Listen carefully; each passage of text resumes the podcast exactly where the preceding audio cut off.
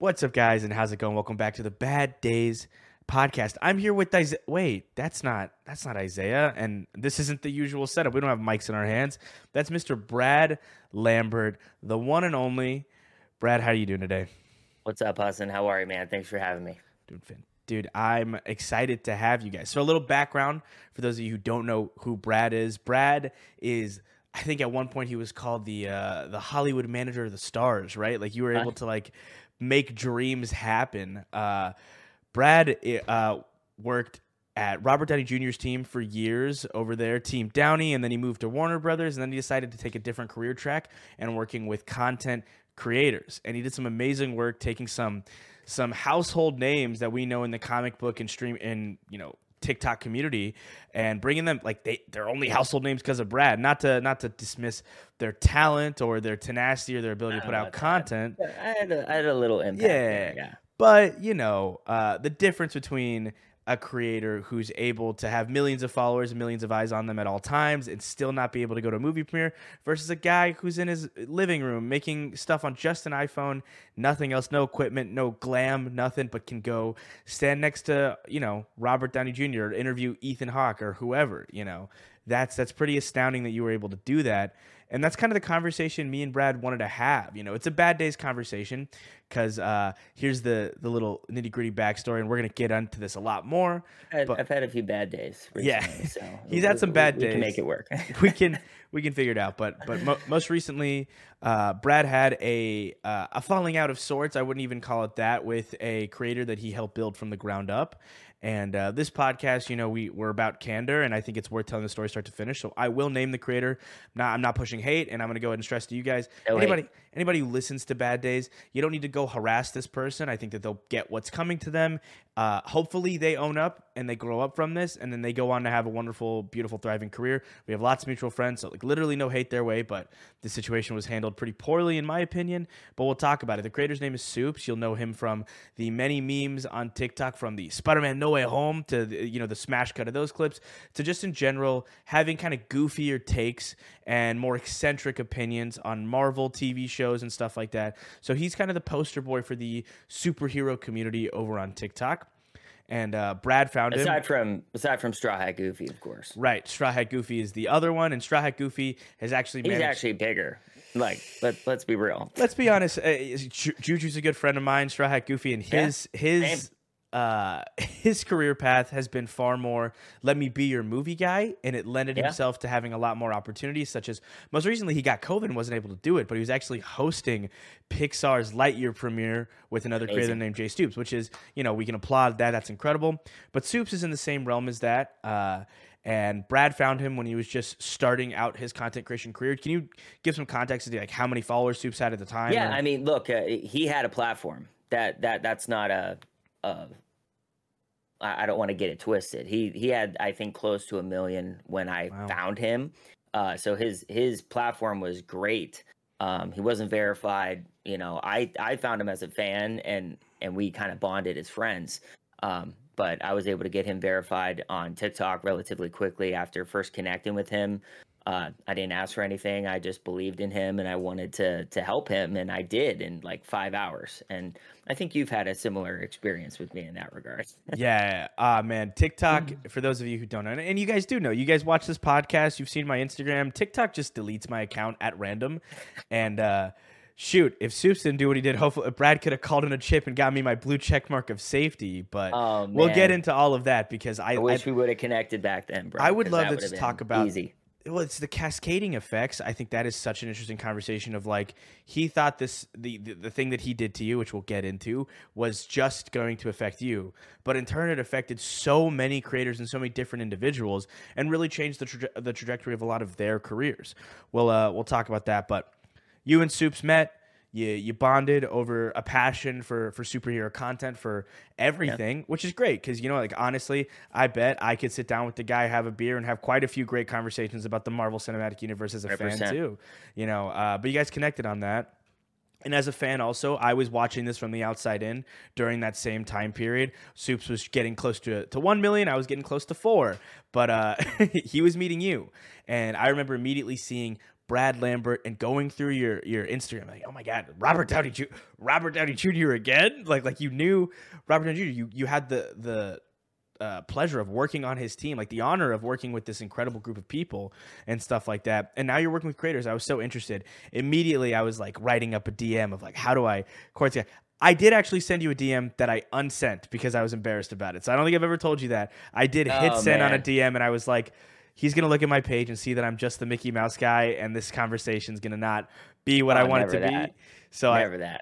I unsent. So if you ever had a notification in the like in the October area, the October to September area, I had and it just said user has unsent message. That was me unsending my message to you.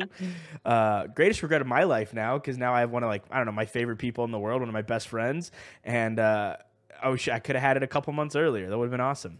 Hey man, uh, everything happens for a reason, and and things happen when they're supposed to. So, um, I, I'm just glad to to have you in my life now, and uh, I'm I just I love meeting people. So like I there is no ego here. I I don't care. I mean I I want to just meet good people and work with good people, and hopefully we can work together and win together. That's always been my goal. Yeah, no, that's always been the narrative. I mean, the moment I met you, I think that was abundantly clear. And to all the people that I know that personally interacted with you, interact with you, and then were capable of hopping on the phone with me to give me a call, they were all so adamant that you were a great guy.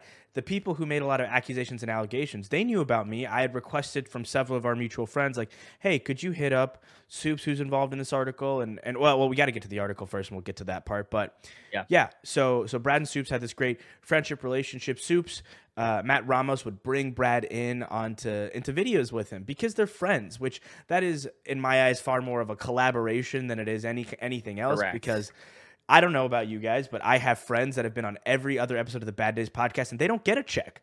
I'm the only one who gets a check because, and, and honestly, it's not really a check. This podcast doesn't make money yet, but you know what? If it does, it's mine. They're here to hang out, and they're happy to hang out and be a part of the process. and, and they choose to do that. They do. And at no point am I going to, eh, are they ever going to say anything to me about you used us for our fame or our platform? I've had friends on bad days who have millions and millions and millions of followers. I had a friend who's Charli D'Amelio's like former high school best friend, the lost episode of Bad Days. No one ever did get to see that because I lost all of her audio. Her name's Quinn. She's lovely, lovely human being. Her and Charli just went to prom like a week and a half ago together. It's crazy to get a Snapchat awesome. with uh, Charli D'Amelio in the background, and like that's not the primary focus, like the most famous girl in the world, technically. But um, yeah, we we've had people on here, and no one ever is like, "You're using me for my fame." We're using you to have a nuanced conversation or to provide to add value. That is what collaboration is as a whole. So. Brad was collab like right now he is a collaborator on Bad Days. Am I excited to elevate the fuck out of this story? Of course I am. But he's a collaborator here, and Brad, don't expect a check from this episode. What? what? Uh, Hassan, yeah, don't you're using me. of course, man. But that became that became the spin narrative, right? They built this friendship, and Matt was known for every single every other day. There was a video on his page saying, "My best friend Brad Lambert and I," and then he would talk about like what you guys were doing together, and that you'd have the Nuvi deal, and that you were gonna be at the movies, and, and it was it was really heartwarming at the time. He called you his best friend through and through. He's my Around- little brother, man. Like, Yeah. just straight up. I mean, I think you told me this later. You guys even had gone on like a family vacation together. Like you took him with Yeah, I- your family. yeah, I took him to my family uh, vacation to Hawaii in August, and then shit hit the fan in November. Yeah. So that's Which crazy. to me, I think that that takes a another level of that broke my heart in another way because I, I for me my family is a very personal private thing. Even on the internet i don't divulge too much of what goes on outside of like the comedic abuse stories and whatnot but i don't i don't like to talk about the nitty gritty and the nuances and the day-to-days. And i and i rarely ever bring somebody from my life as a creator into my normal personal life. So for you to have done that taking him as far as to go on your family. He probably knows your mom. He probably knows your sister your dad. He's probably friends with them Yeah. and then for him to turn around and do what he did, and what he did was in November, him and Brad had a conversation that uh, Brad decided, as he should as a manager, to give him some constructive criticism. When I first met Brad, he frankly told me, goes, I think you're funny, I think you're talented, I think you're charismatic, I think you're great on camera. But all your presence right now is Mickey Mouse, and that puts a wrench in a lot of things you want to work towards. Don't get rid of Mickey because you love it and your fans love it, but you need to leverage more of you in videos. And if you guys take a look at my online presence in the six months since, it'll reflect that exact sentence. And it did make a world of a difference in my career. The opportunities that I was presented with skyrocketed. And no, I'm still not making millions of dollars in brand deals, but I'm well on my way to starting that journey that I wasn't because I was behind a puppet and it was constructive criticism. It hurt to hear to have to have this discussion of like this thing that I've built for months and months and months. Will I'm stuck. Like I won't be able to grow it. Yeah. But it was something that I needed to hear, and it was a constructive conversation. Brad had something similar with Supes, and his response to that conversation was, "I'm not going to speak to you anymore." Right? He uh, he cut and you off. I'm gonna try to destroy your life. Like it, it was.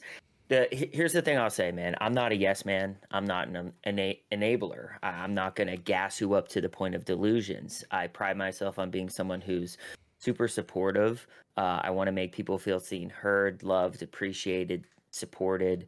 Um, you know, and and I think that's really important, especially in the world we're in today, where you know I find it hilarious how uh, it's hilarious and yet devastating how there's never a line of people out the door who's showing love to you. Mhm. But the second somebody says one negative ish thing about you, people come out of the woodwork and the line is wrapped around the building like in and out. Yeah. And that is like, like if you take a step back and look at that situation, what are we doing as a community? What are we doing as a society where it's like you are sending hate, vile, disgusting things to someone you don't know?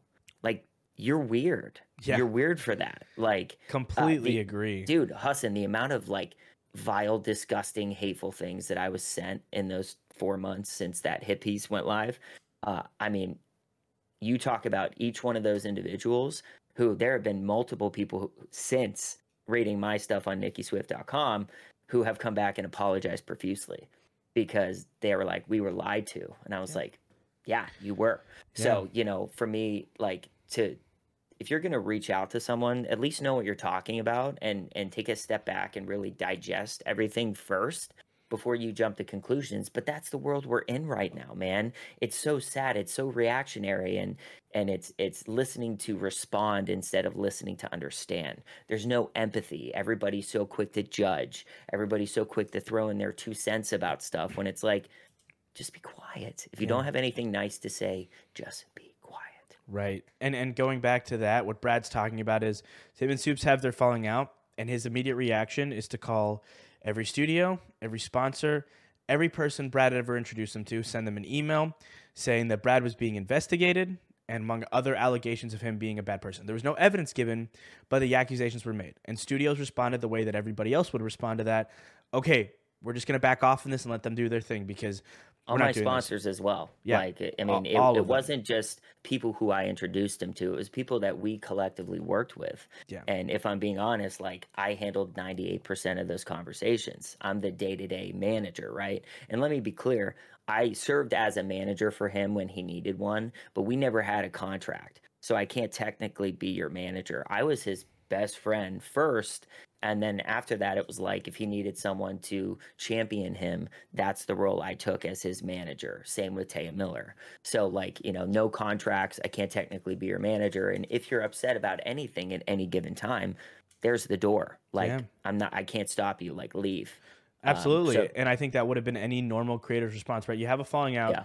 regardless of who's right, who's wrong. If you're upset with somebody in a work environment like that, you leave. So had he just walked away in that moment, you would have been in a much better position. Both of you guys would have been because he he didn't need to do what he did, but he decided to go this really weird, you know, super villainy uh Evil. like evil route. evil. I, I don't I don't I don't know why he would have done it, and I, w- I hope to eventually get more context as to why he did it, and hopefully he like apologizes for it and, and discusses the mental health problem that lead to something like that happening because he I mean, did but that. dude, it, it, it, you know, in that call, like I said, I, it was not a fun call for me, and it was not a fun call for him, I'm sure, because I, I laid into him. I mean, he was very arrogant and oozing ego, and you know, just entitlement and insecurity. And what's funny is the most insecure individuals generally have the biggest egos to overcompensate, right? So, like, that's like fact. So for me, you know, looking at this behavior and these these trends that I started to see at the end of our relationship, you know, a lot of red flags for me and, and me being his friend.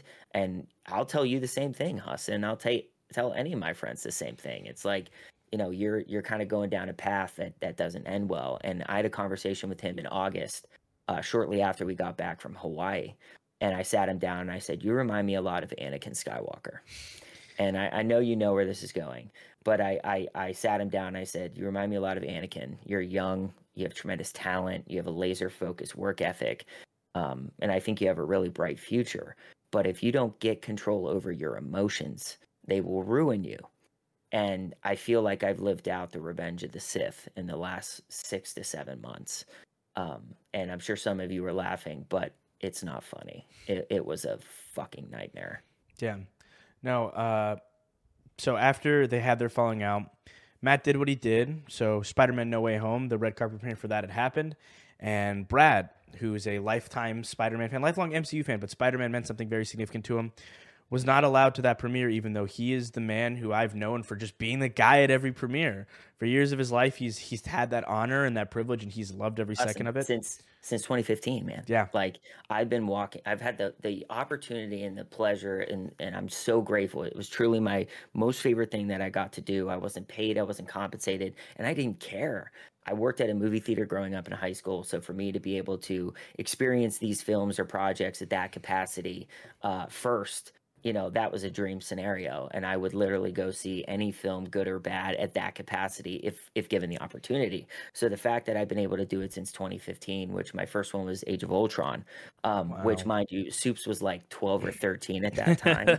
So for for he's probably in middle school. So for him to to come out and say that i used him to go to premieres uh, is is rather hilarious. Um, considering I've been doing it since 2015. But you know, at, at the same time, Hassan, if I'm like, yo, man, if if do you want to go to the Dodger game next week, and you say yeah, and we go have a ball at the Dodger game, you know, popcorn, hot dogs, we're just loving the game, we have a great time, and then a year and a half later, I come back at you and I'm like, Hassan, you use me to go to the Dodger game. That's not how that works. Right. Like I invited you. So like he invited me to a ton of events and I invited him to a ton of events. That's what friends do. Um, you don't see me pointing fingers and saying he used me for XYZ trips to Hawaii, Call of Duty championships, 100 Thieves party. You know, like I can go on and on and on and on and on, not to mention the tremendous value I, you know, spent, you know, being on the phone with him for four hours trying to talk him off a cliff because you know some girl he liked wanted nothing to do with him. You know i don't get paid for that but that's me being there for you as a friend and someone who really cares about you. So you know it's it's just it, it's really i'm i told you this personally but like i'm really embarrassed to have been a part of this situation. And i'm frankly i'm the one who lost everything. I lost all Dude. my sponsors my credibility my reputation was shattered um, and and i was at death's door i mean like this took me to my my limit and i, I want the listeners to kind of take a minute to to sit with this but like uh, you know you wake up one day you look in the mirror and you're like, I know this person. I've been this person my whole life. I know who I am personally and professionally. I know, at least I think I know who my friends are. Uh, I know what my work is. I know what my goals are. I know what my immediate future may look like. Um, and then the next day you wake up and all of it's gone. And I, and I want you to sit with that because I wouldn't wish it on my worst enemy. Um, and and I take responsibility for my mistakes in, in, that I clearly was doing some things as a manager uh, that I wasn't supposed to be doing uh, as far as negotiating and stuff. But that was just my way of providing extra value if they needed it. So, you know, I take responsibility for that. You know, I, I misunderstood the Talent Agency Act. And at least from me speaking to my attorneys and many, many people in the industry, you know, a lot of people are unlicensed and are working at that capacity because that law is very blurred now with the the injection of a lot of, you know, the social space, you know, influencers, digital creators. It's not as black and white as it used to be. So, you know, this is a learning experience for me on what I can and can't do. Um, but at, at its core, it was just me providing value and opportunities and just trying to help at whatever capacity I could. Right. And what Brad's talking about is after after that happened with Supes, he, he went after all of the sponsors. He went after all the studio contacts, everybody. He went after Brad's entire life. Brad was still trying to get back on his Literally. feet. He was dealing with the rumors and the allegations, but he was still working. He was still trying to figure everything out. And then February came, and the Wrap dropped a hit piece on him. Yeah. Brad knew it was coming because the reporter had reached out to him. He had given him files, Google Drive folders full of evidence with screenshots, anything that you needed to prove his innocence on every allegation. He also gave him character witnesses, including me, as well as several other of Brad's friends, and and not just friends, but people who have worked with him over the uh, the years, for 15 plus years. Yeah, 15 plus years. He didn't reach out to any of us. I can safely say Umberto did not reach out to me. I checked my emails, my spam box, both of my Instagram accounts, all of my emails. He never did. And that it went from a journalistic piece about a story where he could have found the truth in that.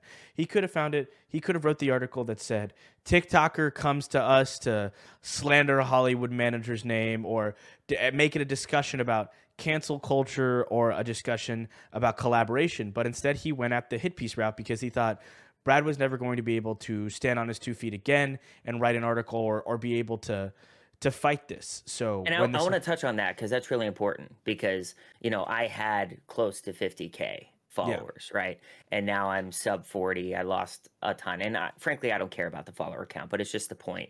If I'm competing against at least three influencers that have millions of followers, there is no shot that my voice is going to compete with that. So, you know, yet another reason why I didn't bother responding at the time uh, beyond the fact that my life was decimated and left in ruins and I was emotionally just destroyed.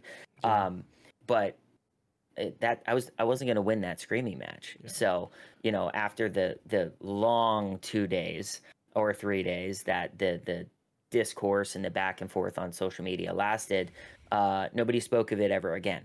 So you know if something's real uh, it has legs and it continues beyond 48 hours or 72 hours. So, you know, my whole thing is like, I think that speaks a lot for that. And then, not to mention the evidence and context that I provided to Nicki Swift and multiple other interviews and podcasts and stuff that are coming out now.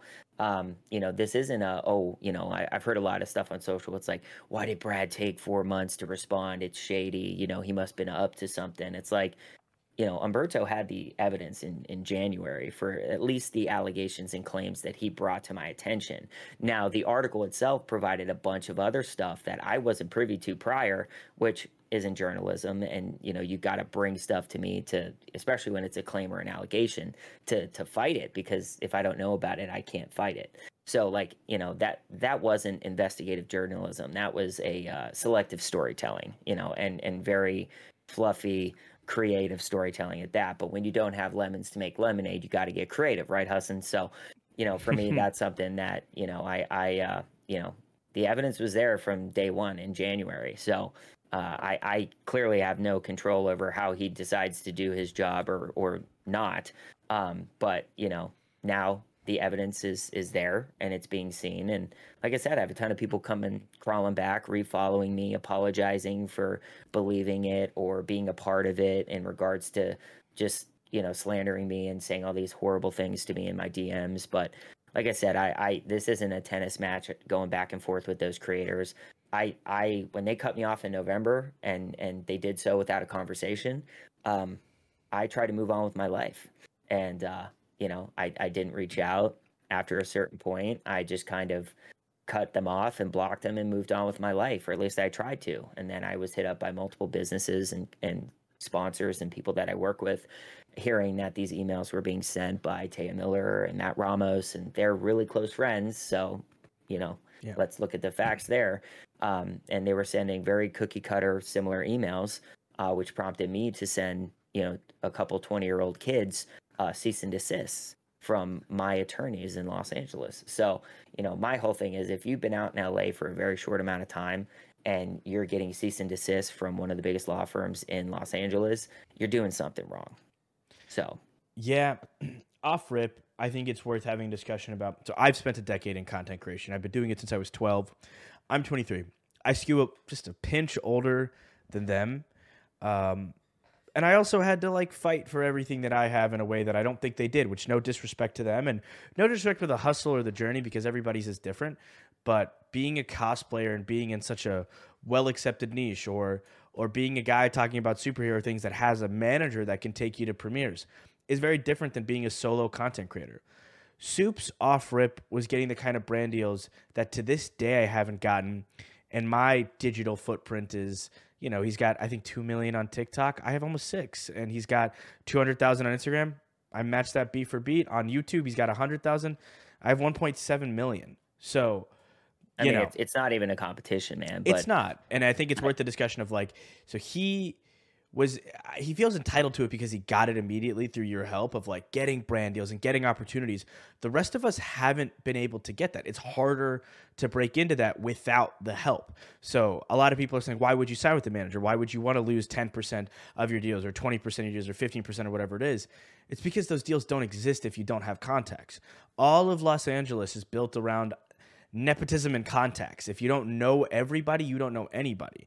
I've had to fly out to LA every other month for the last several months, despite just really wanting to stay home for a little bit, because I have to show face. I have to shake hands and meeting people, and you know what? That's that's paid off in spades. But it, I have to keep doing it. Even now, I've had a loss in the family, and I honestly just want to stay in Alabama. In ten days, I'll probably have to go to VidCon, not Yeah. just for fun. And I and I. I'm not gonna for once I could say I'm, I'm not privileged place like oh I'm gonna have to go to VidCon and I'll probably I have fun and see friends but I have to like I have to go to it's part of the career path but creators like Matt Ramos got the boost that the rest of us weren't able to get I've been having a Uh, hold on, hold on. Yeah. I, I gotta say, I I want to send love and support your way. I know you are dealing with that loss, man. That's um, I dealt with a loss last year, and it was crushing. So I uh, want to take a minute to just throw that love your way because. That's not something that you can just brush off and and and keep it chill. So, you know, that's that's not easy, but you know, in regards to the just manager stuff in a collaboration sense, I think we would all love to have somebody in our corner, myself included, who is hitting the pavement, knocking on doors, sending emails, reaching out, following up, chasing, strategizing, being creative, executing, producing, editing, etc., 24 hours a day, 7 days a week um, I think my career would be immensely better uh, and bigger because of it. Uh, if I had someone like that, and and like you, you you said it ever since I met you that you know to have someone like that in your life that just helps, and it does. Which is why I feel like managers or agents are underappreciated because I feel like a lot of entitlement comes from the talent side, where it's like I deserve your time and I deserve your effort, and you know it it's to an extent that's true but at the same time it's like you know there's a lot that we do especially when you're building a foundation for someone. You know if i start working with charli d'amelio i don't need to have to do a whole lot of foundational stuff because she's established and she's getting a lot of opportunities. But you know the people that i've worked with aren't established at that capacity. Obviously there's a vast difference between charli d'amelio and matt ramos for example. So they you look know, it's- it's- identical. What are you talking about? Um, I've heard Charli that- say Spider-Man No Way Home before. I've heard it a bunch. Well well building that foundation man is important. You have to have a brand that is is looked at by these studios that is looked at by these companies that are like can we see ourselves working with this individual? And you know there's a lot of branding that goes into that. There's a lot of you know me typing up emails with you know uh, statistics and how to lay out your analytics and your insights to make the email very impactful and for it to you know pack a punch so to speak. And you know i've done that for you. I've done that for many many people. But at the end of the day it's like i don't get paid to help you write an email but i'm still taking the time to do it because that's just who i am you know? Um, so it, it's there's a lot of things behind the scenes that i think people don't you know take a, a second to understand or appreciate. And you know that that's that's been my problem where you know to have this he used me he leached me blah blah blah. That's a very me me me me me arrogant egotistical you know entitled argument. Um but you know I, I think it's important for us Hassan, especially for you who have been a huge collaborator throughout your entire career is to talk about what collaboration means and it's one side brings value to the table and the other side brings value to the table and then everybody works collectively together to accomplish a goal or a project of some kind. Um you know and and the definition of using is like you know let's say you're helping me get to events you're giving me insight and advice you're bringing money opportunities to me you're helping me move you're helping me with relationship advice you're doing all these things and then the second you reach out to me for help or assistance of any kind I don't answer my phone. I don't text back. And I never re- respond in turn with that value. That is the definition of using. And I think a lot of people, once again, from a very entitled stance, uh, think quite highly of themselves and don't want to acknowledge like if I bring you an opportunity, Hassan, to shoot a promo piece for a blockbuster film, that is value on my part bringing it to you. If you say no, I'm going to go find 15 other people in 25 minutes to do it. So, you know, that's my value. I have I have the opportunity that I'm bringing to you. So like that that's where I just see the major disconnect where it's like how is that using if I'm bringing you an opportunity? And if you say yes, you decided to do that. I, I don't sign for people. Mm-hmm. I don't force people into projects. People make their own decisions. And if you decide to do something, you can't be upset about it three years later. And I think that's the thing that has been, you know, everybody who has been aware of this article and has I think most people read it read it as a hit piece. It was hard to not read it as such, other than the people who read the headline and they they went for Supes because at the time he was riding a wave of popularity, and and you know the thing is? That ship has gone up and down as it always does with content creation, but he's very much been a polarizing figure in those communities always because he he has opinions that people don't agree with and he often backpedals and changes his mind and goes with whatever the crowd wants him to do. And and you know what? To each their own right? Like i understand maintaining popularity and and, and i'm not going to pretend i haven't made a video i don't like because i wanted to to cater towards an audience that i know is bigger than my sample size right now. But when you're, you're talking about the collaboration aspect and talking specifically about Matt saying that you used him because I think that one Matt saying you used him in things like it says uh, Brad Lambert awkwardly in all of Matt Ramos's videos. I think is a quote from the Wrap's article and, and, and, like being shoved into it. But to me, it read as just friends hanging out. Like that's really what it, it, that's how it read from the outside in. That's the narrative that he put out there. And the reason I was giving the whole historical backlog on on my career and, and how long it's taken me to get where I'm at and versus Matt, because at this point, I am getting bigger deals. I'm on I'm on the horizon of working with yes, you are. An, an amazing uh, manager and friend. Also, a friend I don't have a contract with. It's just just a friend of mine. Same way that, oh. like you know, Shocking. and there's there's never been a question about it. But I'm humbled by it. I, I, I don't feel entitled to it. I feel honored every time it is brought up. I had a meeting with Disney PR thanks to Brad helping me craft probably one of the most amazing emails ever, and we had a wonderful conversation. I haven't heard back much since, but you guys know what my content looks like, so I understand if they did a little digging and they're like, mm, maybe this is not it. But maybe the pendulum will swing back that way because I uh, all timing, man. it's all timing. He's right about it's that. Uh, but you know the opportunities that you're given really really are built upon the the collaborative effort or the collaborative people in your life like the opportunities you have are based on them like brad had a lot of pull because he's built wonderful relationships with people that's what he is at his core is a man who builds relationships and this story was always so interesting to me because I don't really understand where the antagonism came from. And and and as an outsider, I'm Brad's friend. We just started working together. We have one deal in the works. He's helping me uh, just talk to. Eh, I think I'm allowed to say. I think we're, we're talking to G Fuel. We're potentially going to do a giveaway of a Spider-Man No Way Home refrigerator, which like I'm excited about because I I like G Fuel. I love Spider-Man No Way Home, and the idea of doing a giveaway for my fans is a slam dunk. Oh, look at that, beautiful. love G Fuel. Love them. But uh, we were in we were in talks doing that, and then this article came out, and that opportunity immediately left the table for me. I was no longer able to to follow up. I even attempted to through my other uh, the other channel I work for who has G Fuel contact. I was like, hey, could you hit them up and see if that could be on the table? Like I'll talk to them solo about it. They never even got back to me. They knew it. They they said, yeah, heard about that. We will get back to you about it if we think it's the right fit or whatever. And they never got back to me. I lost out on that opportunity but I wasn't upset or angry by it. I wasn't entitled to it. It would have been awesome if I'd gotten it, but I wasn't. Yeah. And I think that these younger creators, because they're going to red carpets off rip, right? When you're when you're rubbing shoulders with Sir Patrick Stewart and Elizabeth Olsen at the Multiverse of Madness premiere, I bet it is hard to to sit down and look at yourself as to who you were versus who you think you are. Um, and and that's where I think mental health in the content creator space is really really limited. Like mental health help la has a lot of crack therapists and i think it's a lot of say yes men therapists who just want to take your yeah. money and and they they come in there and they evangelize uh, evangelize you. They just like basically make you feel better about yourself and your presence and who you are and they feel your narcissism complex. And i don't know that these people are going to them but i wouldn't be shocked if they were based on a lot of the things that they've done since. It, it hasn't been coming from a very a place of like humble understanding. And and when me and Brad talked about doing this episode, I wanted it to be at its core about the collaboration, but I did want to take some time to tell that story start to finish because it's one that I still to this day don't fully understand. I would love for Matt Ramos to to just like sit in front of you and discuss it with you. Like just look at you and have that discussion and and and just like talk about it so he could look you in the eyes and we could see whether his reality is warped or not because I think that I think the kid might be sick if this is what he's doing or maybe there's a huge piece of story that I have no idea about. I doubt that. I mean, At this look, point, you've been uh, so honest and look. transparent.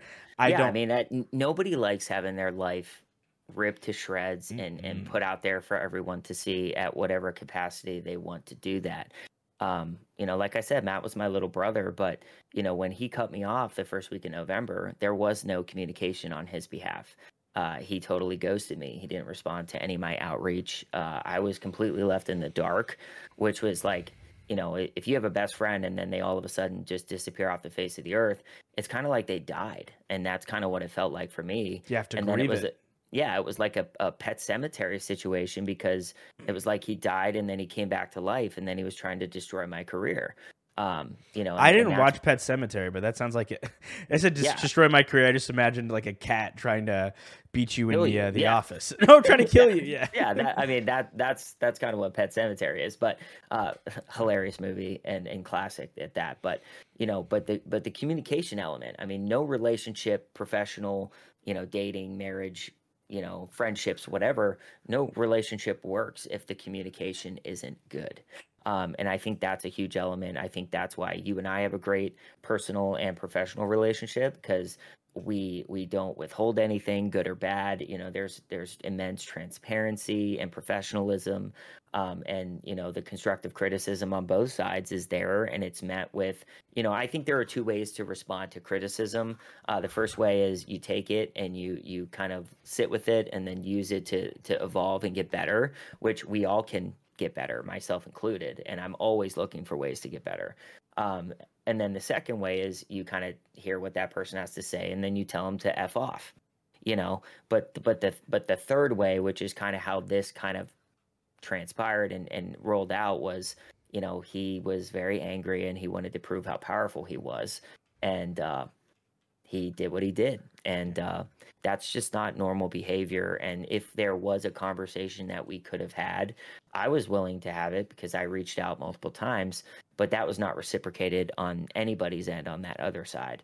Um so you know i i feel like whatever issues uh, that were never expressed uh, could have been expressed uh, in a conversation and then uh, you know once again there was no contract so there was nothing i could do. I would have just had to have let them walk away and i would have done that you know? My whole thing Hassan, and i've told you this before but if you don't want me in your life i'm not going to fight you for that.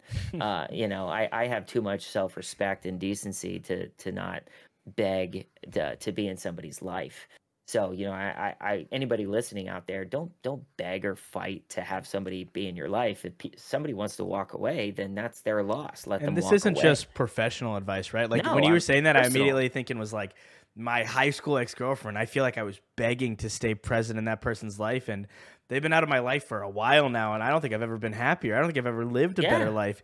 So just keep that in mind. That you know you don't go fighting for stuff. I want to talk mental health with you specifically. please please mental health is really important to me. Uh, Same. For context, on bad days, you really hear about some of my worst days, and sometimes turns a comedic bit about my dad throwing a bookshelf at me. Other times, it's just talking about the nuance of like that ex girlfriend situation that really did did a number on me. My terrible Yeah. parents, whatever. I think you went through a really uniquely horrific scenario. You had your life disappear overnight. As a friend, I was terrified that, and this trigger warning for everybody uh, about self harm, I was so worried that you were going to kill yourself. I was terrified that that was what was going to happen because mentally, I don't know what you do next. You know, you had this wonderful booming career and all these friends, and then eh, as people do, as people especially in Los Angeles do, you lost the hype. You were no longer a person that could benefit them, so they left you, and you were left alone. And I think Yeah. for me, that was one of the that was one of the scariest things ever. I think everybody who lives in this house and my friends and people would, would would say that I was constantly talking about being worried about you, and I called you really often to check in on you because And bro, let, let me just say, you were one of the best friends uh, that I had during that time because I've known people for years who still have yet to this day said a word to me about anything. They haven't reached out, they haven't called, uh, you know, out of self interest or protecting their own brand, whatever. Um, you know, uh, reaching out privately to someone is not going to hurt your brand. Um, so, you know, like that's where I just I, I kind of hate this industry at that capacity where it's like it is fake. You know, you know, there are people that I truly thought were like some of my best friends, even family of sorts, and you know they they quietly unfollowed me and and they haven't said anything and they've ignored my exist my existence. And you know it, it's just ironic when you know they similarly go through somewhat of a similar situation shortly thereafter.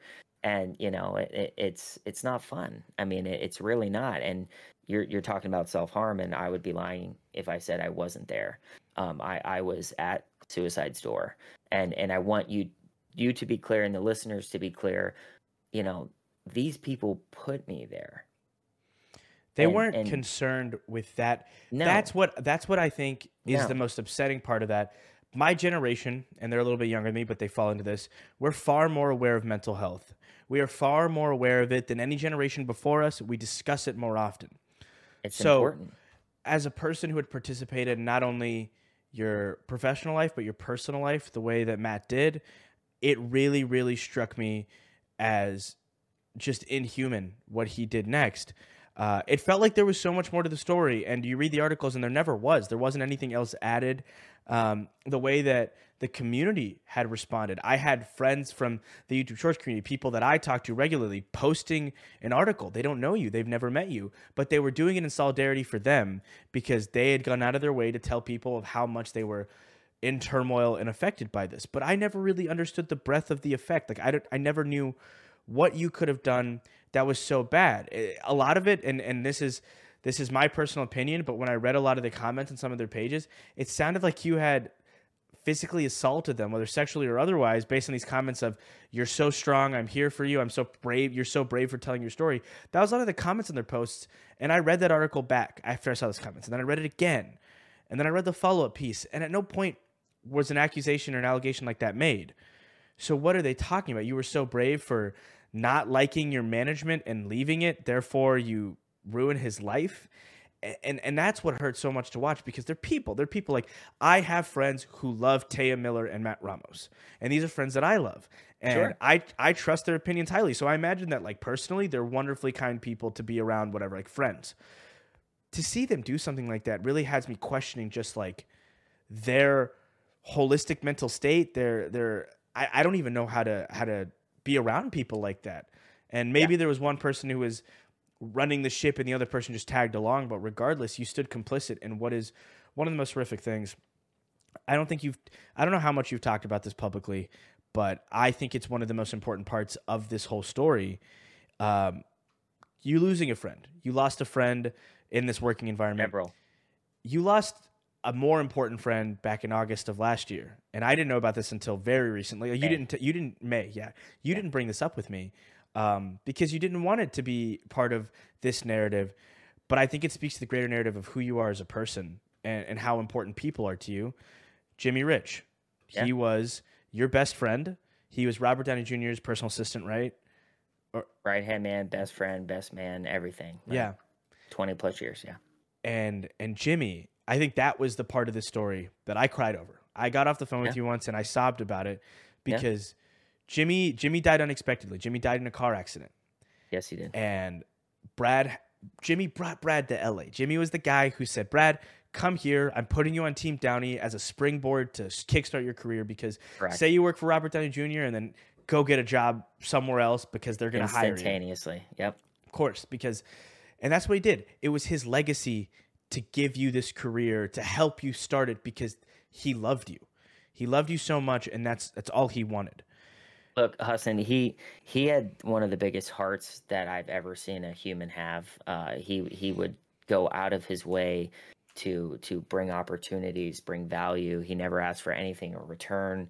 Um, you know, and and he was just always there to help. And and I think that was the most amazing thing about him. You know, he was rough on the outside, but he had the, the, the, teddy bear mentality on the inside, and he was just such a good man and and the world is far less kind and and beautiful and funny my god he was hilarious and you know it's it's uh i i still am not whole because of that he he was the biggest loss of my life uh so far i've been very lucky to not go through a, a ton of tremendous loss but but he was one of my best friends. I've known him for seven eight years up to this point. He he got me that opportunity. He championed me. He saw something within me as a person as a professional and and he opened doors for me. And uh, he he had me move out there with him. I lived with jimmy when i first moved to la he didn't have to do that either.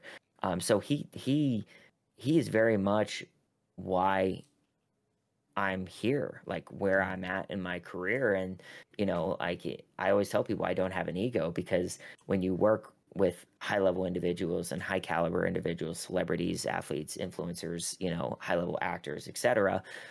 Since you were like 16, 17 years old, you know you know where the finish line is. Right. You know. How And- could you and- ever have an ego when Robert Yeah, Downey like- Jr. is next to you? Ever? Yeah, I mean, and, and that you know Gary Vaynerchuk, Lewis Howes, like you know Tom Bilyeu, Jay Shetty, you know, uh, it, there's so many people, professional athletes who are just killing the game. Um, you know, it's it's you really sit back and you're like, yeah, I'm nowhere close to that, so I should probably shut my mouth. but you know, the the Jimmy element of all of this is, you know, he he died in May, and I, I still haven't recovered. I don't know if I ever will. Um, he was such a massive impact on my life, and and you know, you never want to see a good person like that go. And uh, you know, he he just he he got me to where I am today, and I I've said that every opportunity that I can. Uh, because of all the value and things that he did for me, you know, we'd be at lunch and I'd be talking about a opportunity that I wanted or a job that I was looking to get, you know, post Team Downey, um, which was a short term gig to be used as a springboard, as you said. Um, but he would like pick up the phone at the table while we were eating and call somebody at Marvel or somebody at Disney and just like, oh, you have an interview this day. And it was just incredible. Wow. I mean, it was like I didn't ask him. He just he knew what made me happy, Marvel, obviously. So he would get me tickets to all these premieres and you know, he was one of the most giving individuals that I've ever uh, met. and i feel like that's what we really connected on beside our love and passion for Pittsburgh sports. Um, but the, the giving nature of us and, and who we are as people. And, you know, the irony and the shit that pisses me off the most, man, is Matt always used to say that I was his Jimmy. And, and that makes me want to scream today Yeah. uh, because I never would have done uh, what he did to me, to Jimmy.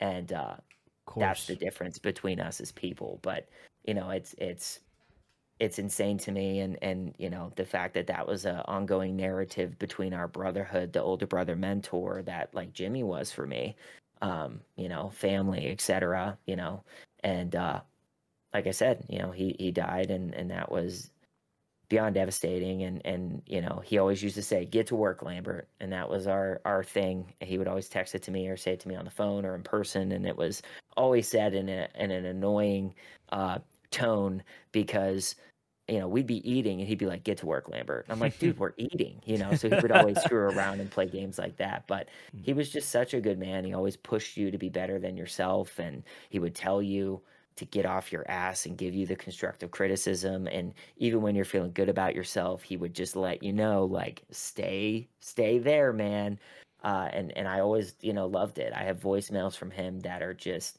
absolutely hilarious. You know, he always loved and admired my positivity, but he would always poke and pick on me about it. So you know, I have voicemails of him being like, "Mr. Positivity, Mr. Positivity, what's up, Mr. Positivity?"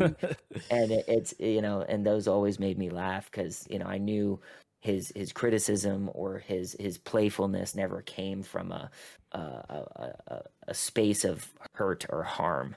Um, but yeah, I mean that was that was devastating, and and what really frustrated me about this entire situation is for them to bring you know my time at Team Downey into this, which had no relevance of anything because uh, Matt, Taya, any of these individuals weren't a part of my time at Team Downey. I didn't even know they existed at that time.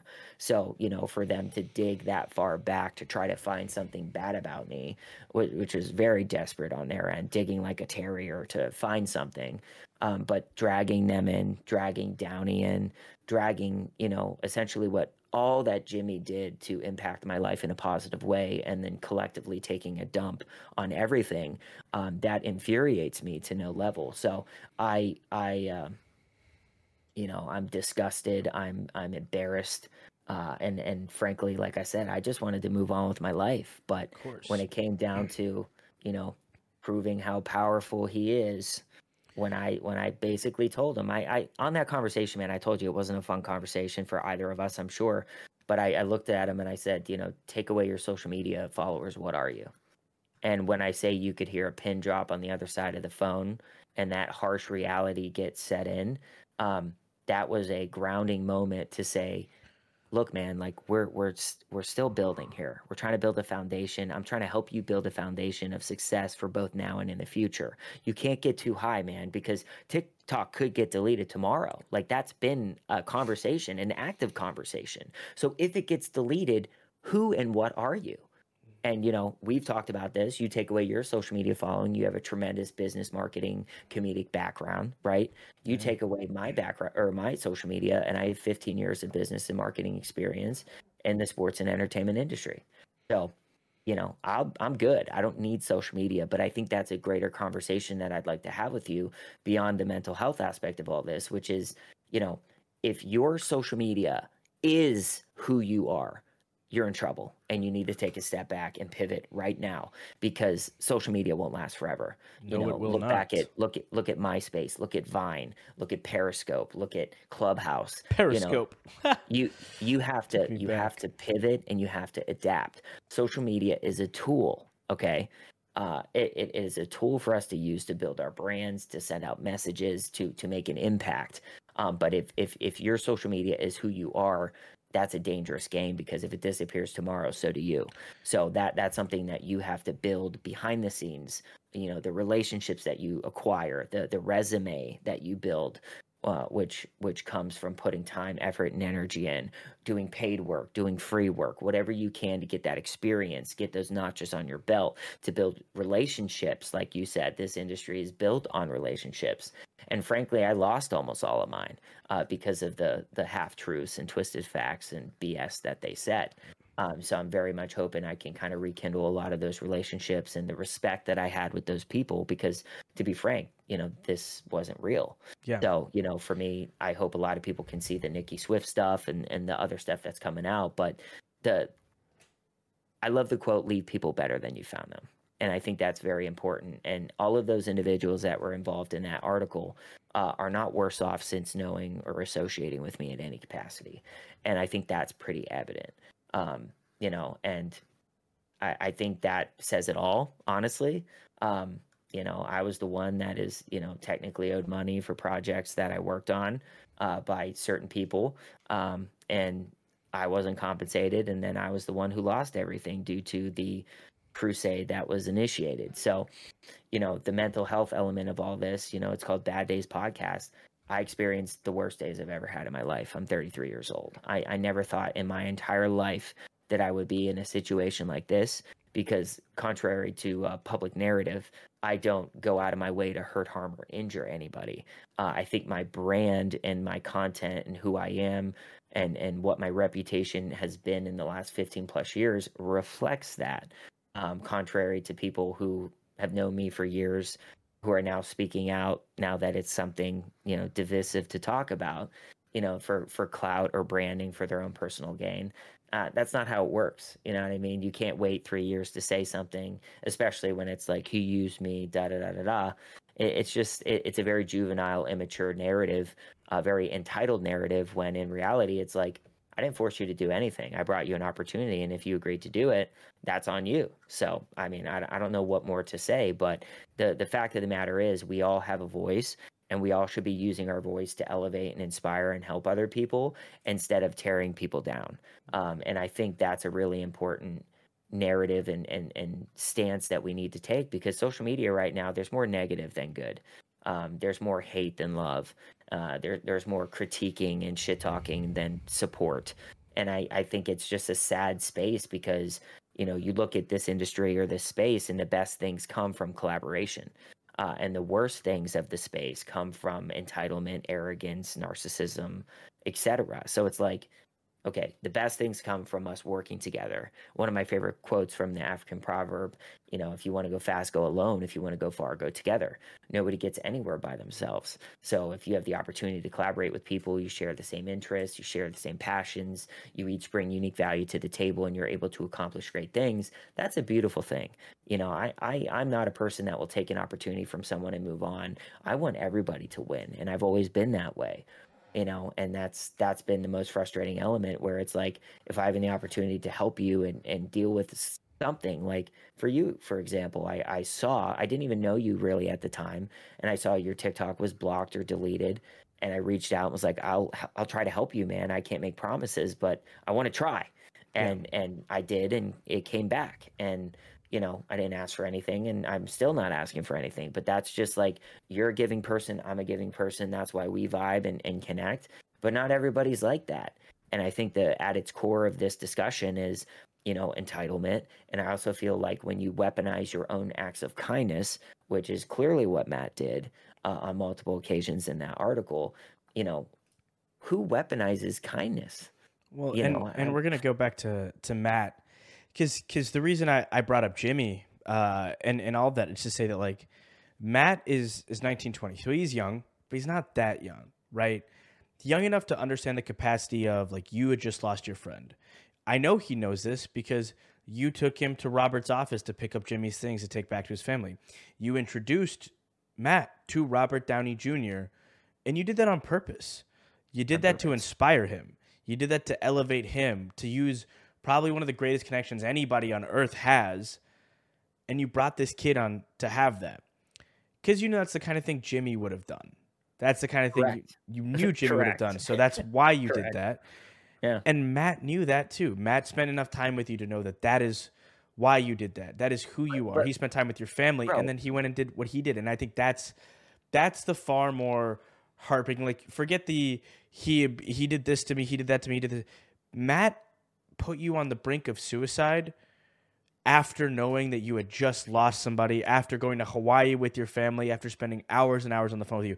That's the thing that I can't understand. I can I can understand people being crazy in LA and wanting to attack other people and ruin careers because they're bored. I get that because sadly it's it's a it's an important thing in LA to be uh, virtually a supervillain.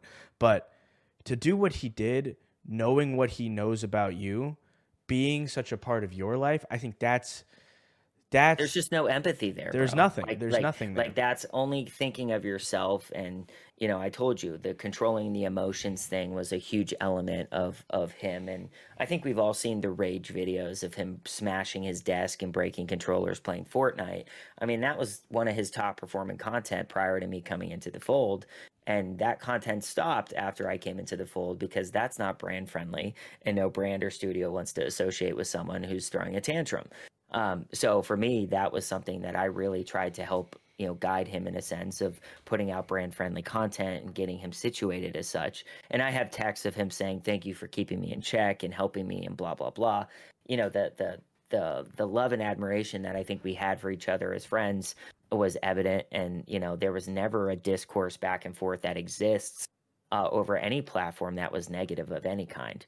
Uh, there was never a fight of any kind, um, you know, uh, uh, talking shit, nothing.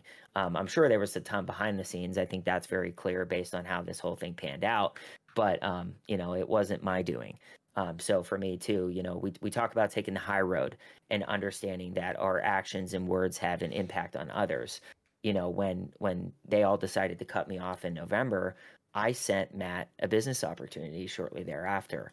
Um, I didn't ask for anything. It was a paid gig uh, with an agency to promote a big upcoming digital streaming show, and he did the deal. But that came from me. I sent the email to the agency. I gave them his contact information because I thought it'd be great for the opportunity. And my conscience is clear at night because I know who I am, contrary on the uh, very pertinent effort and and trying to paint me the opposite. Uh, Straw Hat Goofy, same thing. You know, he he got involved in this. I'm not quite sure why, and I was really disappointed because I considered him someone that I really admired and respected, and considered him a friend. Um, and but he he jumped on the train for whatever reason and, and said what he said. But I also sent him the same deal. So, you know, he ignored all my initial outreach on text, and I have screenshots of this. And uh, I ended up having to just connect him and the agency directly over email so he could do this deal. Um, and I didn't have to do that either, but I did because I knew he'd be a great fit and I knew it was a paid gig. So, like, you know, once again, it's like I, I brought paid gigs to these individuals well after they did me dirty. And, you know, BossLogic, same thing. Over the years, studios and brands have reached out to me, and I had every opportunity to put the hammer down and say what I want to say. But I've always given his information out to them and wish them the best of luck on their endeavors. Um, but I, I'm just not that person. You know, it's just, I, I am not here to bring people down. Like if you if you go down, that's your own doing. It's not mine. I think where a lot of that stands, it's something that I want to say directly to the creators. I don't know if you guys watch this or whatever. You're not. You've done some really, really disgusting things, as far as I'm concerned. You're not beyond redemption, and there's no time like right now to stop what you're doing. Apologize, own it, take the hit. You're young. You'll bounce back and you'll feel a lot better for the rest of your life knowing you're not doing what you're doing because I promise you like, I've been young. I've been spiteful, I've been angry. I did it in a far less public way, obviously, but I've done things that I regret. And we the, all have, man. Everyone that's, does. That's life. That's, that's part of growing up. Right. And it's a thing of like you're never too far you're never too far gone right you want to sit here and watch every superhero movie well we like watching loki on screen and loki killed like hundreds of people like murdered them. If you guys remember that shit, you murdered people in the first Avengers movie. So like we love him on screen. If Loki can get a redemption, you're not anywhere near as charismatic as Tom Hiddleston. No one really is, but you could. You could if you step up. And that's the thing. These these, these aren't conversations to drag someone's character. They're to hold up a mirror to them because I think that the people in their life haven't. I wish that I could have had a conversation with Matt over the last several months through our mutual friends and stuff. I know one of them did reach out to him, say, "Hey, like right when the article dropped, Hassan, uh, this is my friend Hassan. He works with Brad. He'd like to talk to you one on one and hear your side of things because." I trust Brad and I love Brad and, and we've been good friends. At the same time, I know that there's a big overarching narrative and, and I'm a pretty good judge of character. So I know like during a conversation, I could hear the gaps and, and what someone's saying. He never took that call. He never did. I think Taya was reached out similarly by mutual friends, and she never did either. So well, this look, is the, their it, moment here's of the like. Thing. Well, look. Once again, I wish them all the best. Yeah. I will continue to send stuff their way. That's just who I am. But I just want my life back. You know, I think it's pretty clear. You know, a lot of people like to use the word slander, and they don't know what it means. Uh, slander is not shit talking. slander is when you say something that is knowingly false to hurt, harm, or injure somebody's life or reputation. And I think it's pretty clear based on the, the hit piece that named me directly, made all these accusations and claims that had no evidence or context that provided to back them. Uh, and then me coming out with the actual evidence that was in their hands back in January um, that proves all that stuff was lies. Yeah. Um, that that is slander, and that's why me and my team are having those you know litigation conversations for a defamation and slander lawsuit because I lost everything. Uh, I the damages professionally, the damages personally, the damages mentally, physically. I mean, they're up there. Uh, yeah. And and I, I've even had attorneys DM me in the last few days, like, "Hi, you don't know me, but I've seen this whole mess. Uh, are you looking into a lawsuit because you should yeah. um, and and that's where it's like you know i i don't want to get to that point but at the same time it's like actions have consequences but there's a difference between you know me saying something that's factual and based in truth and it makes you look bad, that's not slander. Just because it makes you look bad, you need to kind of take a step back and look in the mirror, right? Right. So, like, you know, I, I've taken accountability for what I apparently did wrong with the Talent Agency Act, but that error didn't hurt, harm, or injure any I'm gonna, of these people. I'd like to touch on that real quick. As a creator in the space, the Talent Agency Act, no one abides by it outside of your large mega agencies, and the mega agencies Thank you. are all criminal. Like every single from no disrespect, I don't I don't I don't want to name agencies because I don't really want more people bothering me anymore, especially people with TikTok contacts because I don't have those. yeah, I wouldn't. there's so many of these huge larger than life agencies. They definitely abide by the Talent Act. I don't know any of them that have given a single deal to a creator under 30 million followers that is brandable and in news articles already. They focus on their top brass and they acquire other creators to bolster numbers. They don't help with anything. Individual managers and boutique agencies are the only ones that have actually helped any creators at all in the space. And that is a known fact amongst content creators. So this whole like narrative that they're spinning of Brad did something so criminal, the Talent Agency Act. I can promise you none of us care. As creators, companies don't take us seriously. I have, you know, 5 million followers, but if I ask a company, "Hey, I want $5,000 for a post." That's a steal for them. That is a deal and a half for them. But they will look at me and they'll say, "How about 500?" But if a manager is in the space in the conversation, he asks for 20, they'll counter with 18. That's the difference, right? Correct. And and not and on top of that, social media and content creation as this type of money-making machine is young. It's not old Hollywood. Agency like the Talent Agency Act is something that was very like sloppily put together to to add to you know existing agency. It's just outdated now. It's, It's just completely outdated. It doesn't the- make a lot of sense. Is, the space has changed, man, and I think Yeah. you know I, I think that's a major thing where you know uh, how, what kind of person makes money off someone and they're not even licensed. That's insinuating that I didn't do any work, Yeah. which is clearly not the case. So it's like, what kind of person is trying to make an argument and totally shit on any time, effort, and energy that was done to make another person look bad? Like it, it is Yeah. just so desperate. But you know, I, I think the main thing, I had a conversation with a friend yesterday and she just got hit up by an agency and it, it's not a huge one, but I just said, look, like be a big fish in a small pond instead of being a minnow in an ocean. And I think that is like a lot of people want to sign with the CAAs and the UTAs and, and the massive agencies. I mean, who wouldn't? But at the same time, it's like to be with a boutique agency or a or a one man team like myself, you know, you're getting the most hands-on experience of time, effort, energy, personally, professionally. If you call a manager who works at CAA and you want to talk about how a girl doesn't like you and you're so upset and depressed about it, he's going to be like, "I don't have time for this. Uh, call me when you're done," you know, and just hang up the phone. My current brand manager is one of my best friends. I call him about when I say bullshit, I mean bullshit. And we sit on the phone for an hour and a half, two hours, and we laugh and we talk about life. And he honestly, he doesn't need this. He's only doing it because he likes me. He has no he works in in a different pool of entertainment. He's just doing it for fun.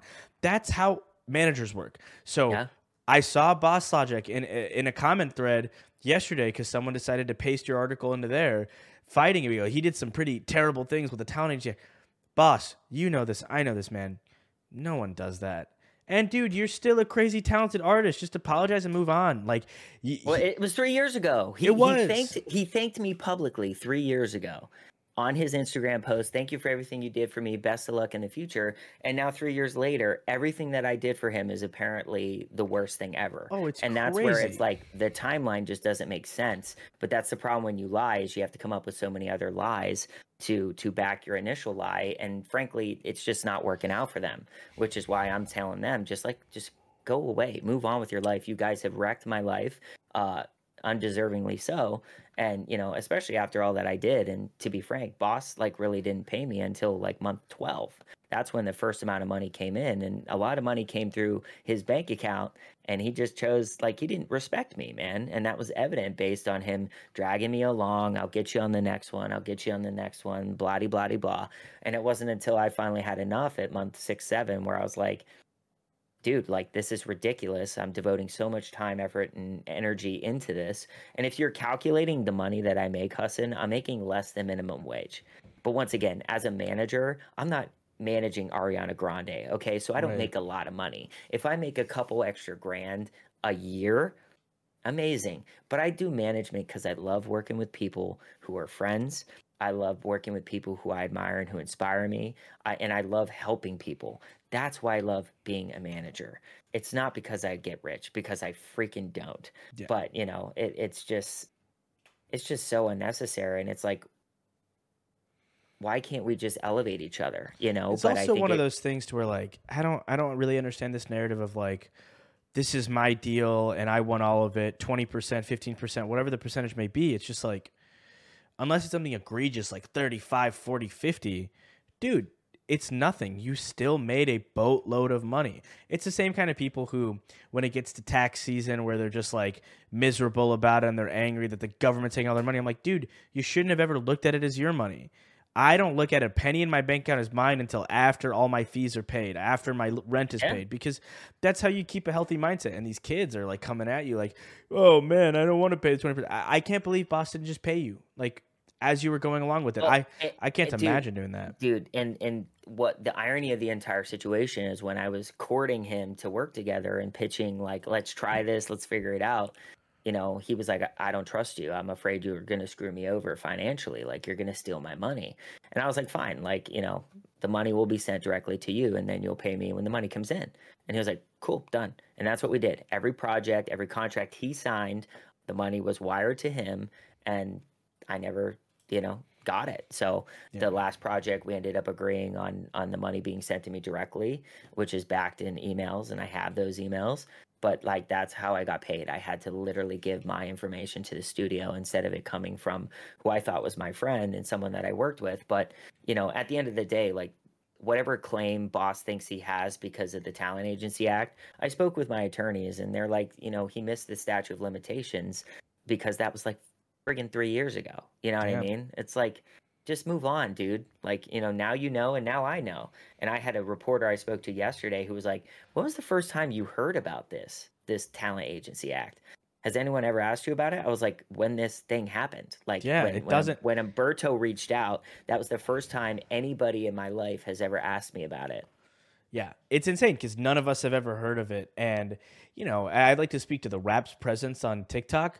You guys didn't exist on that platform, and then you made an account and you followed Matt Ramos Supes and you posted videos with Supes. And I think it's one of, up until probably two weeks ago, your only videos that performed above 500, 600 views it seems it seems very clear the Wrap took this article so they could use Supes and Taya and Straw Hat and whoever else to bolster their social media presence and to to enter in the realm of TikTok because they're an outdated place who isn't existing in current media, which is short form content. They weren't doing that, and now they now they are. So it's mean, a lot look, of very clear things. If you sit here and take ten minutes to look at the situation, just not from an idiot's perspective, and all of a sudden you're like, oh wow, this is so crystal clear. Everything, Dude, I. I had I had my first Twitch stream last night in a while, obviously, and uh, I was just, obviously I was flooded with hate and and shit talking and people really being rude to me in the comments, and uh, you know I I had the articles from nickiswift.com drop in there, and then the same people who were talking shit after about 15 20 minutes of reading the articles were like, oh. Wow. Okay. Uh, sorry. and and that's my thing where I'm like, yeah, uh, that's you know they they put out a story. Let's say it was a thousand piece puzzle, right? A complete puzzle, thousand pieces, but they put out a three hundred piece out of a thousand piece puzzle and said, "This is the full story. Look at all this stuff." And now with my my stuff that's coming out now, I filled in the rest of the puzzle. You were missing about seven hundred pieces, and Yeah. now that I've given it to you, you know, it's like wow, wow, this isn't this isn't what I thought it was at all. But you know, my relationship with Matt, my relationship with Taya, my relationship with these other people, Charmian Lee and Straw Hat Goofy, everybody was like on the up and up. Like everybody was good. This wasn't a declining situation in the least. Uh, you know, Taya Miller in the article it says that we haven't spoken since June when I yelled at her about a premiere.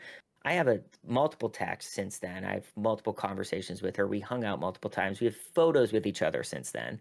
And then the first week of November, I actually have an audio text from her where it's like, I miss you. Let's get lunch next week. Let's just talk, blah, blah, blah, blah, blah. And I have this audio text, Hassan. Like, Yeah. I have it.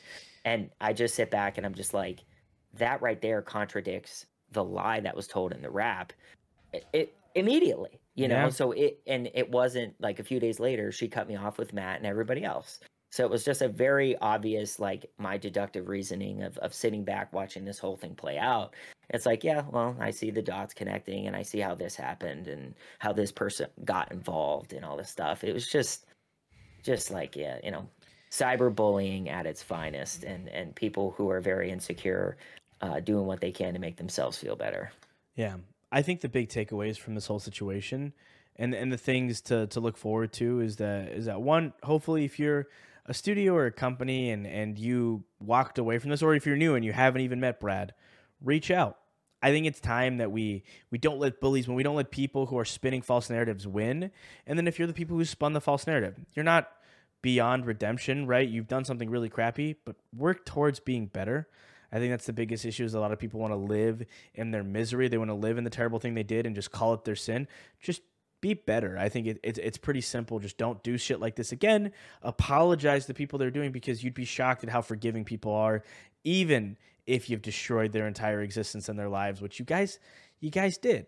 And and just look in the mirror and, and honestly go seek mental health. I think it's important that all of you guys who are involved in this that did this, knowing what the truth actually was the whole time, I, I would highly recommend seeing a therapist to help navigate. I, I, I couldn't live with myself. I, I could not I physically live with myself if if I went out of my way to do something like this when it's based not in reality. Like, it's vindictive. Like it's harmful, me, and dude, it's also it's it's again it's, it's like I think Matt more so than anybody else involved in this article.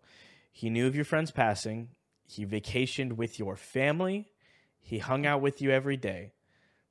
I I I couldn't imagine a more just disgusting betrayal than that. So, Matt, if you listen to this, man, just uh, think, sit down and really think about this stuff and put the Supes hat away and be Matt Ramos and look in the mirror and just have a conversation with yourself, man. Because I think you need one. And this isn't no hate, no disrespect. We have a couple mutual best friends. So I'm not trying to do that, but I do think it's important. I'm older than you. I've been in the field longer than you. You're super talented. So is everybody else involved. And that's the crazy thing. BossLogic, it, Brad is calling me and telling me everything is happening, right? And I'm sitting here saying, there's an extra monitor over there. And in the corner of that monitor is a wallpaper that says BSL because I literally had BossLogic wallpapers on my screens and I didn't even notice. Stupidiously talented guy. Matt, he, he is truly Boss is one of the most creative, talented people. He's a creative genius. Like he I've is. Said this, I've said this since day one, and that's what drew me to the opportunity because I saw that he could do so much more, and I wanted to help him in any way that I could for him to achieve whatever he wanted to achieve. Yeah. And uh, you know, even to this day, he's he's insanely talented. Like, yeah, we can. Wish, I wish him the best. Like I, I still, it's crazy. After all of this, I still care for these people because when you work with people for so long, and and have personal relationships, which I did with these people, like still care for them even yeah. after they did all this. And and I just like I said, this isn't a tennis match. This isn't a screaming match. This isn't a oh I can't wait to hear what you have to say. Frankly, I don't care because whatever you do say at this point has been uh, clouded with your credibility going to shit because you didn't tell the full truth before.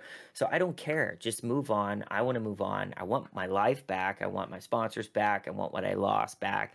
And I just want to get back to living my life. That's it. That's it. You guys started this. This is me responding. And then we're done. We're moving forward. Yeah. That's it.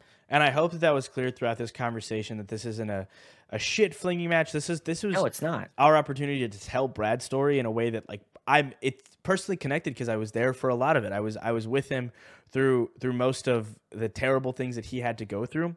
So it's not coming from the perspective of hey, I'm trying to write a hit piece and I don't need clicks. I think I think all of us know this, and I think Matt should yeah. be able to see this that this isn't like going to the Wrap. That's a illegitimate news source who needs whatever clicks they can get. I Bad Days is my fun project, and yeah. and I'm on plenty of other things to get plenty. Of. It of has a views. purpose, though. Like I love this podcast because we're we're talking about subjects like mental health and and collaboration and, and what using actually means and yeah. you know like when, when you invite someone to be a part of some something and they say yes you can't be mad that they were a part of something because you invited them into it. So it's like, you know, for example, with Matt and I, he invited me into those interviews. He invited me into the content. I have texts of him saying, be at my house in 25 minutes to film something. So it's like, you know, I, mm-hmm. I wasn't breaking into his apartment and forcing myself into his content. Like yeah. he literally would willingly come over my place to right. use my studio to film the press junket interviews with Disney, which he invited me into because I wasn't previously involved with that. Uh, but once again, you know, you you have a 30 year old guy who's who's been working for a long time, who's has a had a good reputation. Um, you know, sitting next to you in those interviews, it definitely helps you. So, and especially we if you're inexperienced, which yeah. there's no, that's no slander, that's nothing thrown his way being experienced and being on camera is it's difficult. Like I it took me years to be comfortable on screen just talking like this. If you go back on my YouTube channel, you can find what it looked like before I was comfortable sure. on screen and it's terrible, terrifying. Me and uh the most recent episode of Absolute Comics over on the Absolutely Marvel and DC channel, Benny talked about why Comic Story had hired me. And in it he took a second to talk about how I didn't even realize that I was going through a trial period, which to touch on collaboration towards the very tail end of this, but I made videos with Comic Story Storian for four months before I was hired by Comic Storian. And I'm not calling Benny and be like, hey, where's my back pay for this? I was a collaborator. I was a creator who was a guest star who's having the greatest time ever. And now I get to be an employee who's having a great and time. You chose to do that. Oh, absolutely. And I was happy to do it, you know. But we talked about uh, on-screen presence and they talked about how a lot of people think they can come on here and review this or interview Andrew Garfield or do whatever. Not a lot of people can, and I'm lucky enough to have had a decade of experience to where like I did an episode it's it's the Absolutely Marvel and DC channel is very collaborative, it's very like discussion based, and I did the Stranger Things review beforehand solo. I talked for eight minutes straight without missing a beat or missing a breath. And they brought that up that like Hassan knows how to do this. That's why he's allowed to be here. So it's not say no one's ever going to be joining the cast of Absolutely Marvel and DC, but I was the first one for a reason. And uh, Matt probably you know needed some some help and guidance to get him there and and you were you were that person that's that's how i'm looking at it from the outsider perspective um, it takes a lot to be really good on camera and to be really good at not only telling your story but elevating someone else it's a skill set like any other skill set so. Yeah. No on our first phone call i told you that you were one of the most well-spoken intelligent people that i've ever come in contact with especially no offense for for your age. I mean you you are way more mature way more put together than a lot of people your age and that's because you've been grinding since you said like you were 12 um, the also thing I, I, I have an issue with in, in the space right now of social media, it's like, why are we giving credibility to people who have millions of followers? Like, unless they have a, a, a working background, like Straw Hat Goofy has a tremendous marketing and advertising background.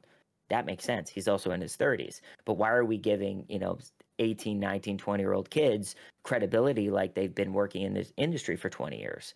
That's not the case. Like I've been working since I was 16, 17 years old.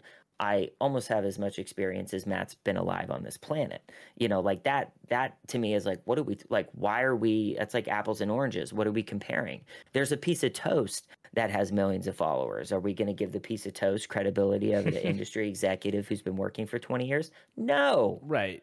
Right. It's it's value set, it's how people view influencers. There's a lot of this is a greater conversation that we'll definitely get into at some point because I think it is an incredibly nuanced, interesting discussion of of uh, you know creating false gods in our realities and a lot of people have yeah. that they've deified a lot of people and it's weird you shouldn't do it don't be parasocial and strange guys have friends in the real world and like creators on the internet but it's a uh, it's a scary world we're, we're living in. I'm glad that you're on the other end of this and that we can continue too, to spin this narrative.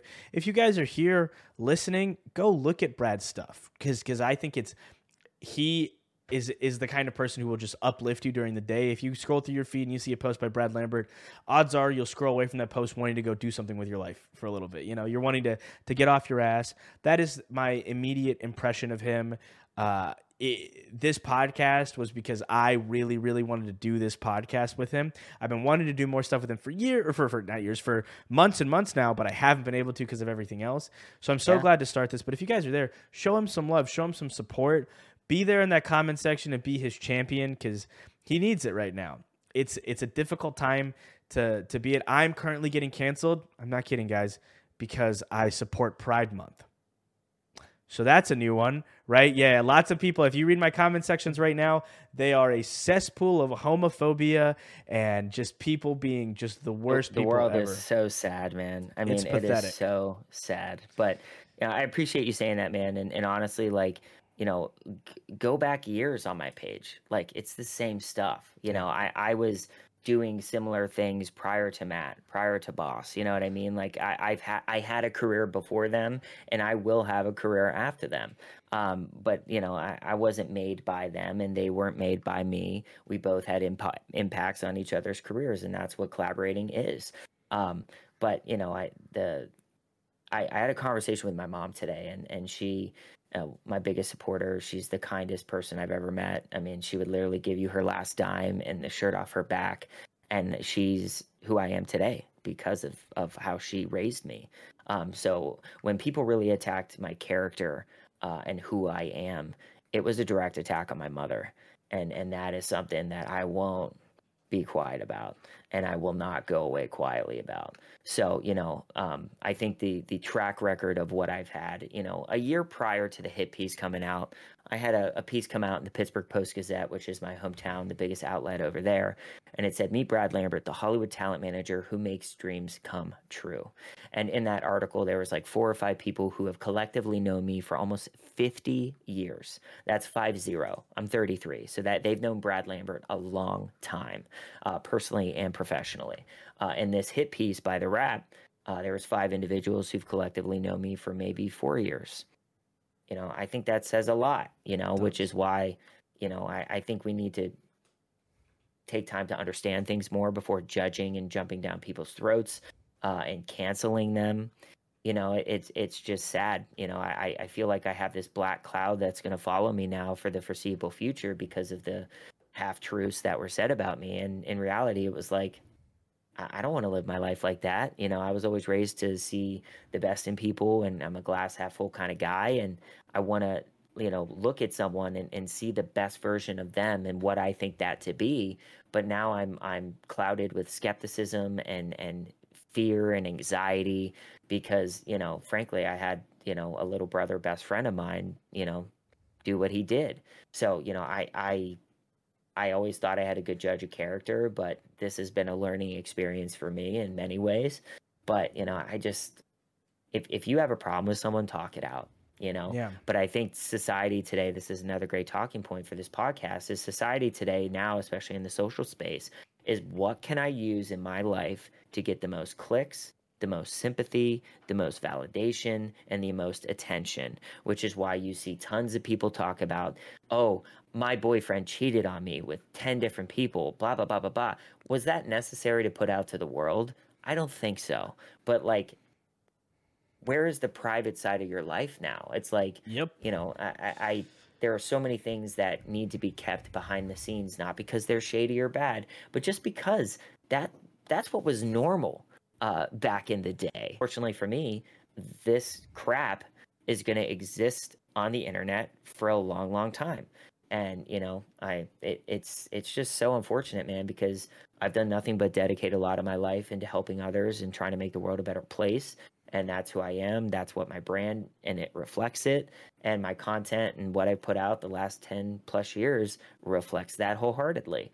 Um, and, you know, it's just uh, unfortunate you know what what have you done for me lately what can you do for me lately and if you have a narrative that is semi negative everybody comes out of the woodwork to hop on the hype train to get there five seconds and i hope it was worth it because you know it just uh, it says a lot about you it does it does and i can't see a better place to uh to end this than with that i mean it's a it's a beautifully poignant statement and we are in the realm that we're in, but we can make it better if we try to. Um, I'm Hassan Khadair. That's Brad Lambert. Go show him some love on social media. Stay Much tuned. Love, Subscribe bro. here to see other episodes of Bad Days because we got way more coming out. I'm I'm putting in a lot of effort on those shorts. You guys better be loving those. Uh, but yeah, I've been. I think I've already said my name. So your I sincerely hope your bad days are your best stories. I'll see you guys next week. Bye.